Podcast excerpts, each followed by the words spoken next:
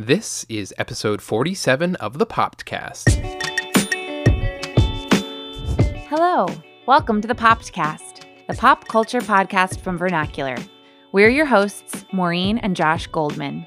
Each week, we'll dive into the latest in pop culture with our three regular segments. First, the snack bag, where we cover some smaller stories from the past week.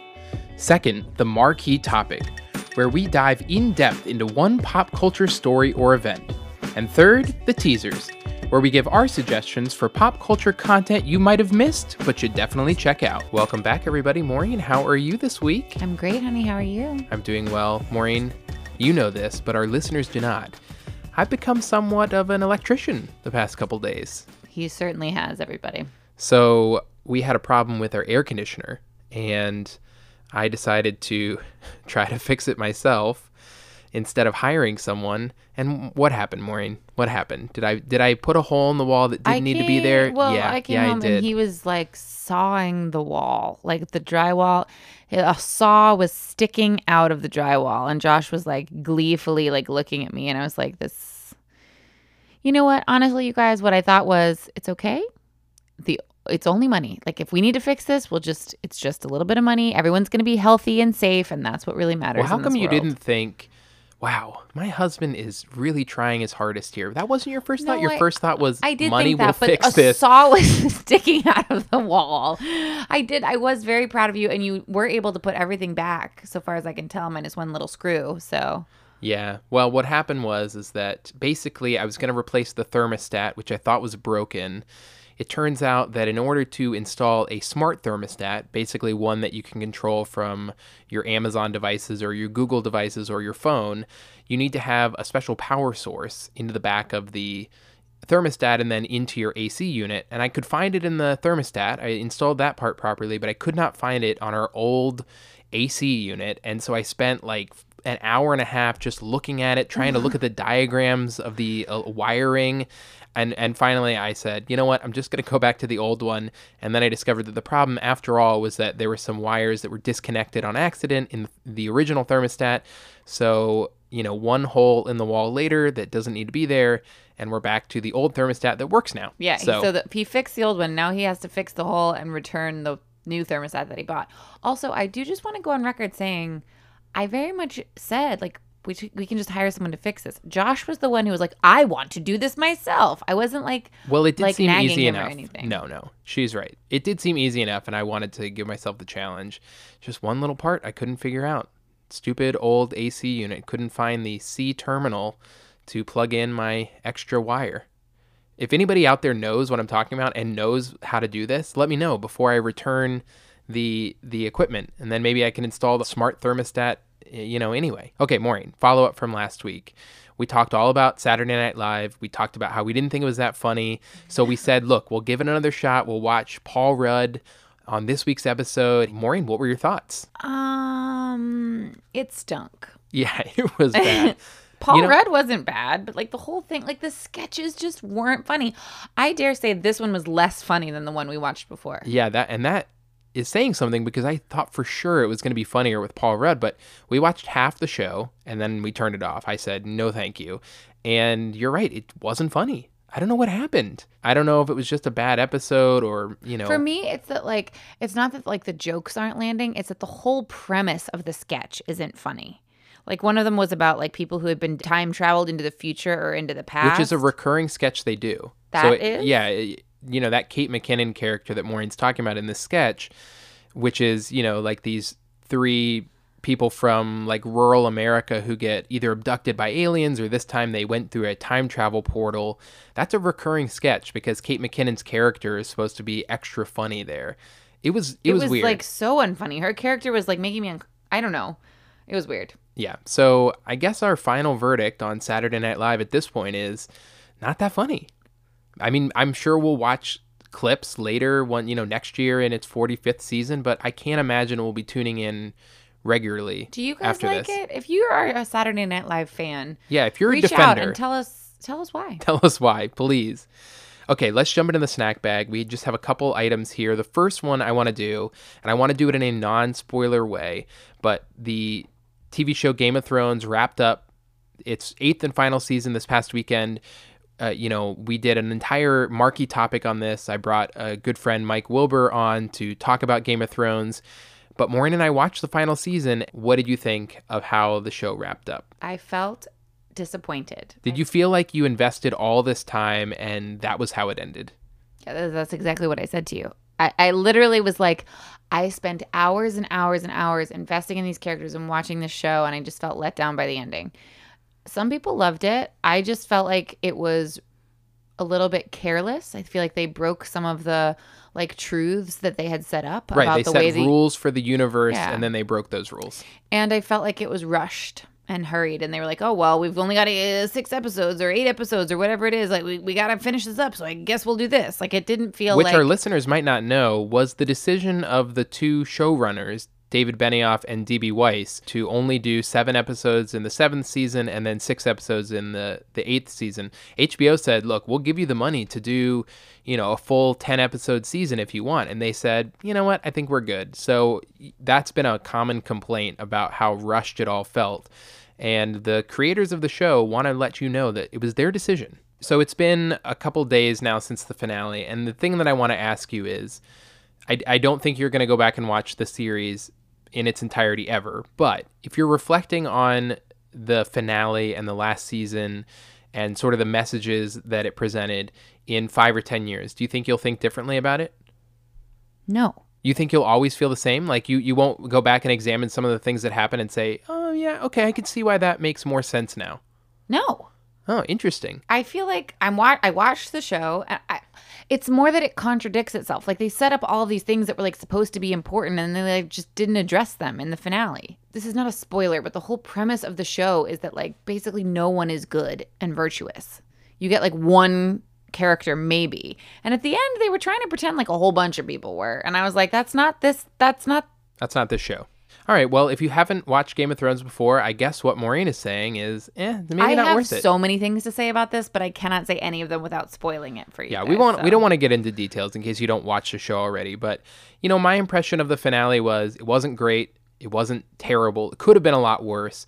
I agree with your point about the show as a whole cut a lot of corners in the last two seasons, and I think that that is problematic in the way that the story was told. I think that if they had done the legwork to pay off some of these things better, it wouldn't have felt so terrible in some senses. So if you are in the middle of watching the show, I would I would keep going. If you've never watched a show, I don't know. It's probably not worth starting from scratch. It's a lot of time to invest. I don't know. If you like the fantasy, like medieval type, and you're okay with like gore, I would. I You would, think it's enjoyable enough. I feel like everyone who's in those categories already watches it. But if, you, if that's you and you haven't watched it, yeah, I think it's enjoyable enough. You might just be sad about the ending. So our second snack bag topic, we have talked a lot about James Holzhauer, the current Jeopardy champion as of the recording of this podcast, which is May 22nd. He won his 25th straight game. He's earned more than 1.8 million dollars on the show. But the reason that I'm bringing him up this week on the podcast is because Tom Brady, who is the quarterback for the New England Patriots, decided, I guess, to come out on Instagram earlier this week and say if this guy James loses on Jeopardy, he would eat a strawberry live on Instagram. Now, like, who cares? This is the weirdest thing I've ever heard. but what you need to know is that apparently Tom Brady has never eaten a strawberry. that is baloney. So you mean he to tell me when he was a baby or a toddler, no one ever fed him a strawberry? I don't think so. Who knows? But apparently, then I read a conflicting report that said he just doesn't like strawberries. You know, it got it got into the universe that it was part of his big diet plan that he doesn't eat strawberries. Doesn't this just seem so silly? Like well, I looked it up, but then I was looking up his diet because I was like, well, what is his diet? He eats like 80% vegetables and whole grains and like 20% lean meat and fish. And he rarely eats fruit. He allows himself a banana every once in a while in a smoothie. And if he wants a treat, he eats cacao, avocado, ice cream. Wow, that's a sad life. You know, you would think you'd want to treat yourself to like a chocolate every so often. It's something about like alkaline, alkalizing his body, alkalinizing. Well, look, he's, he's doing pretty well for himself. he is in really great shape, and he's in his 40s, and he's been well, playing. and Gisele, his wife, also follows the same diet apparently. Well, they're doing really well. Do you think they make their kids do this too? No, it said in the article that their kids follow like a modified version, but they are allowed to have fruit. Are they allowed to have white sugar? I just I Probably don't think not. it's in their house. Can you imagine their kids just like go to the store and there's a candy bar and they're like, oh my gosh, I've got to have that. I've never had one before. Well, you know what? When they live, outlive all of us, you know, maybe they did it right. But they probably didn't they have really as much missed fun. out on strawberry season, man. Yeah. All right, last snack bag topic.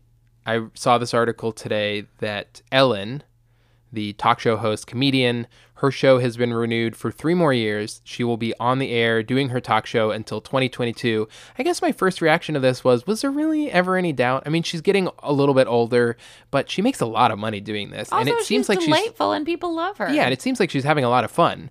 So, were you surprised by this, or were you just kind of like, no, I was like, was she gonna stop? I guess she had flirted with the idea of retiring from the talk show biz, but it does seem like she has a lot of fun. And apparently now she owns a large stake in the show, so she gets more money. How she didn't own it before is beyond me. I mean, it does have her name on it, so I'm not surprised, but I'm also happy. I think she does a really nice job, and she's probably one of the only like talk show people that is always doing something that makes you feel good. You know, it's always like it's always good natured, and she's just a delight to have on TV. Before we jump into our marquee topic that Maureen, I think, is especially excited about this week. Yeah, I think I subliminally gave Josh the idea. She didn't. But let's hear a quick word from one of our sponsors.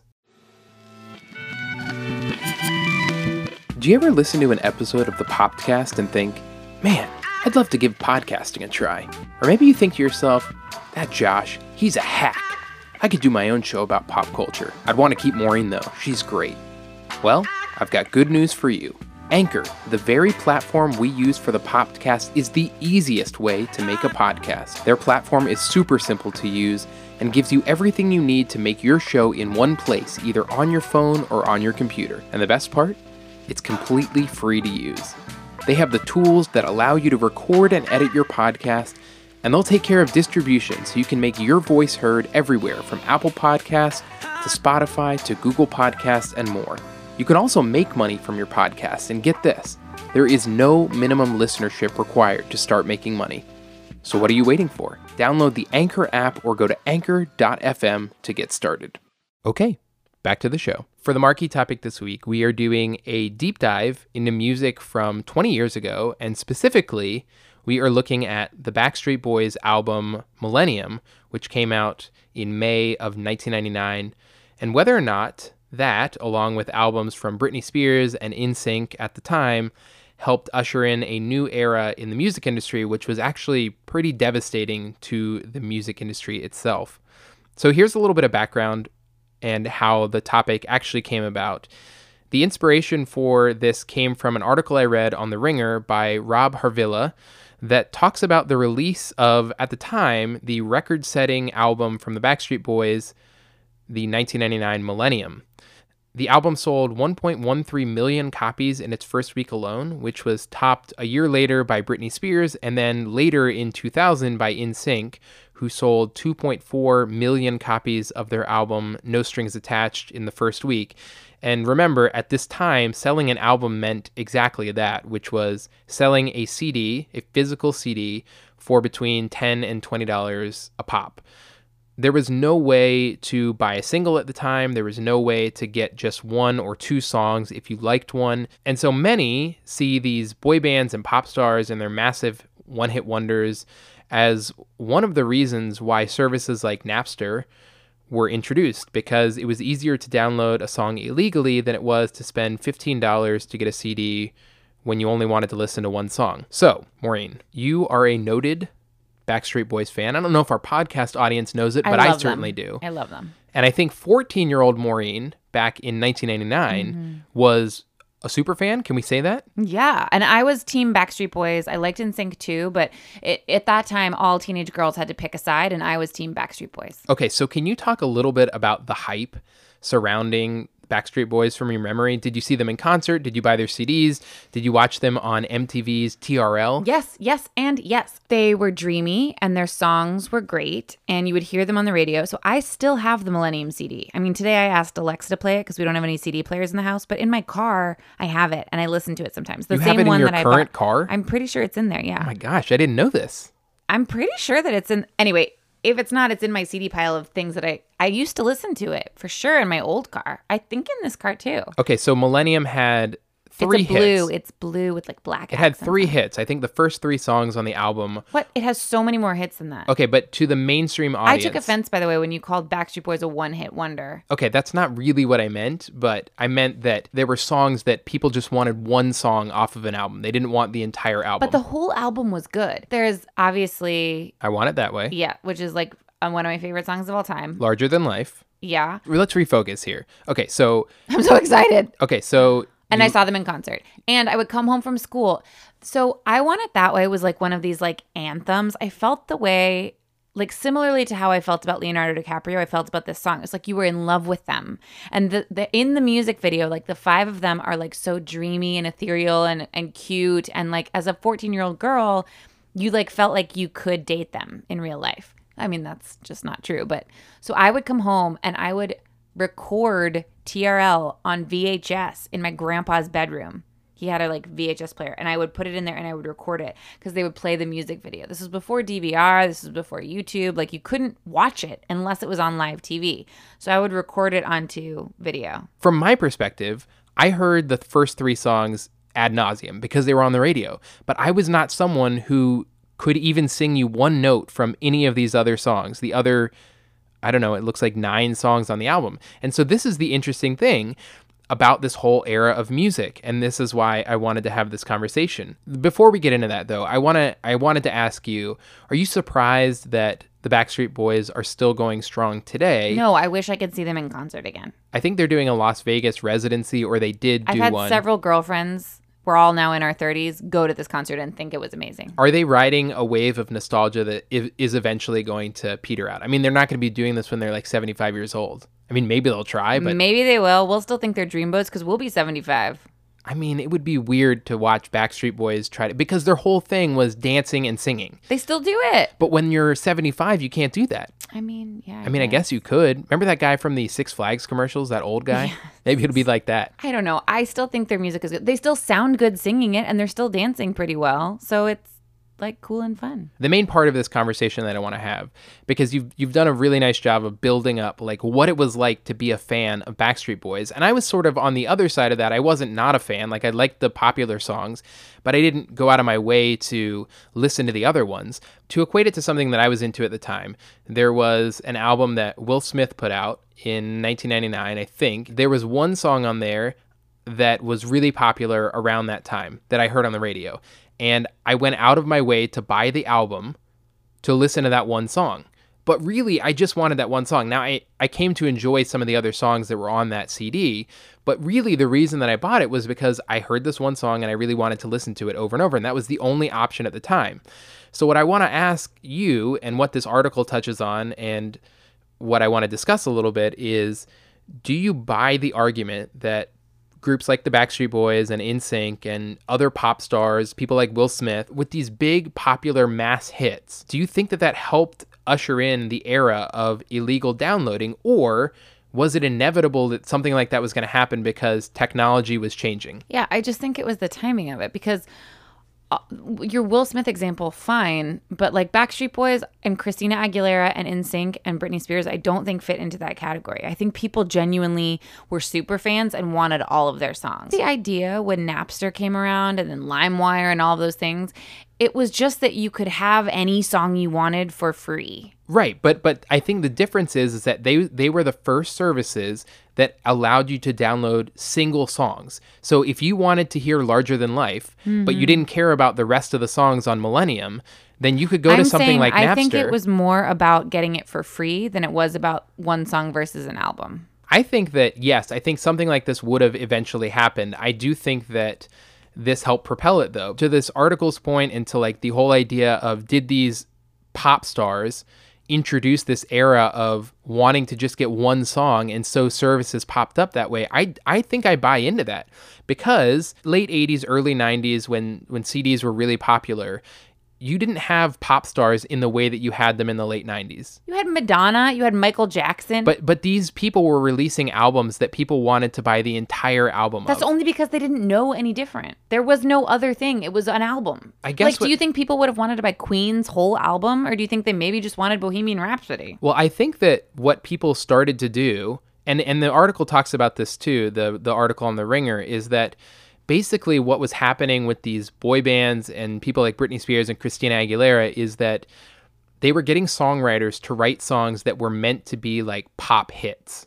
So the lyrics weren't necessarily groundbreaking. The you know like the music was meant to get into your ear and stay there. And I think that when you think about a group like Queen or uh, you know an artist like Michael Jackson or even Madonna, I think that their whole thing was more like the artistry of the music as opposed to like the artistry of the performance. Does that make sense? So when it came along that something like Larger Than Life, which was a really poppy hit song that that you got in your ear and you were like, I could listen to that. I think that people started saying like, I want that, but I don't necessarily care about the rest of I Backstreet Boys. I think what you're referencing here is the Lou Pearlman effect. He was the mastermind who like created the boy bands and he like put together like the bad boy and like the hot one and there's always a weird one in the group and you know whatever but the, they did he went on to do the show making the band in which he was auditioning people and O-Town. he formed O-Town and they had one hit but it was like that it was very formulaic and it was about the industry and about the marketing behind it right. and I think it was designed to sell albums because they knew albums or Yes. sell singles No, because look, he- okay, so let's take O Town for an example. This band that was created from this show Making the Band, they had one hit. They put it on an album with 12 songs or whatever, and that was the only way to get the song. So if you wanted that one song that you loved, you had to go buy the whole album, even if you didn't care at all about the rest of O Town. And I'll give you another example. I mentioned this on the podcast a couple weeks ago that my teaser was about the song All Star from Smash Mouth. Like, I love that song and I wanted that song. But in order to get that song in 1999, I had to get the whole CD, Astro Lounge. And I ended up enjoying some of the other music on it, but I didn't care about that. Like, All Star was the one that was on repeat.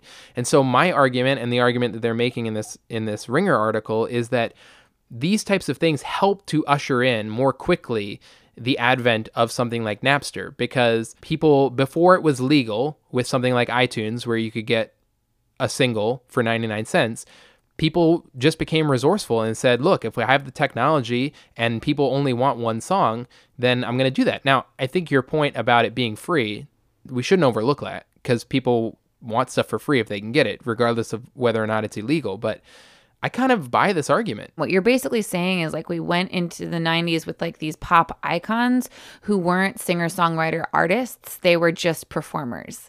That's the real argument here. Yeah. And I think that that led to people buying albums and then being like, I don't really want this whole thing. And then having another option pop up like Napster or LimeWire. And then they say, this is a better option for me. I don't know if there was a causation, but there's definitely a correlation between mm-hmm. like when these things happened and you know like when these bands and boy bands and pop stars came about and then the music industry going into a tailspin at, right after that or is there no causation with that and maybe it's just the technology and that no matter who was quote unquote in power or in you know the limelight when this technology became available it would have happened anyway It's interesting. I, I just find this whole idea about the music industry fascinating. All right, should we move on to teasers? My teaser this week is a podcast. It's relatively new. It's called Work and Play with Nancy Ray. She has a photography business that's about 12 years old. Um, she also has three little children, and her podcast is all about balancing, you know, work and life. And she talks a lot about her faith in there too. And I find it really refreshing and motivating. Like it's one of those podcasts that I can listen to and not feel like, oh my gosh, I have to change 10,000 things about my life, but more like, okay, I'm doing okay. And like these are helpful hints for how to stay positive or be in the moment or whatever it may be. She focuses a lot on simplification and contentment and being where you are, which are all reminders that I generally need. So if that sounds interesting to you, check it out. Is her last name really Ray? Yes. Her Oh husband is. Will Ray. So her name that is works so perfectly. Nancy it Ray.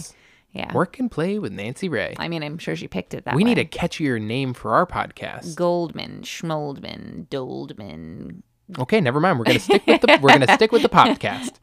Okay, my teaser this week. I know that we spent the beginning of this podcast sort of poo pooing the end of Game of Thrones, but what I will say is that after each episode this season, I think one through five, they released on their YouTube channel this behind the scenes sort of like 30 minute documentary for each episode essentially chronicling the amount of work that went into building these episodes. Now, regardless of whether the the story felt rushed or the writing wasn't good, the actual production quality of these episodes is off the charts. And it's for me as someone who really likes filmmaking and going behind the scenes, it's fascinating to watch the amount of people that are involved with making this show such a big event. And so, if you're interested in that too, it's called Game Revealed. That's what the little episodes are called on YouTube. You just search the Game of Thrones YouTube channel, and I will link it in the show notes. It's absolutely worth checking out. Even if you're not a fan of the show, but you're interested in filmmaking or behind the scenes stuff, it's definitely worth checking out. Okay, I think that will do it for this week. Thank you guys so much for listening. You can leave us feedback, comments, or questions on each episode by going to vernacularpodcast.com slash popcast. We would love to hear from you and would especially love to hear what you want to hear about on the show. You can also reach us by emailing the popcast at vernacularpodcast.com. Please also subscribe so you don't miss any episodes. We put out a new one every Friday, and if it's not too much trouble, please drop us a rating or a review. It helps other people find our show. We'll be back next week, as always, sitting cross legged on our bedroom floor with a brand new episode. Bye, everybody. Bye.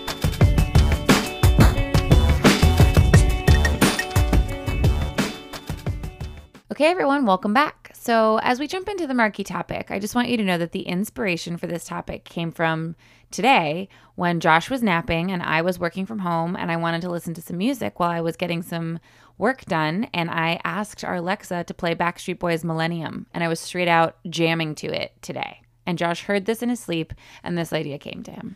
That is not at all how this came about. But that's actually what happened today. So, when I, he showed me the outline, I was like flabbergasted. I don't disagree that this happened, but it did not influence the outline. Subliminal.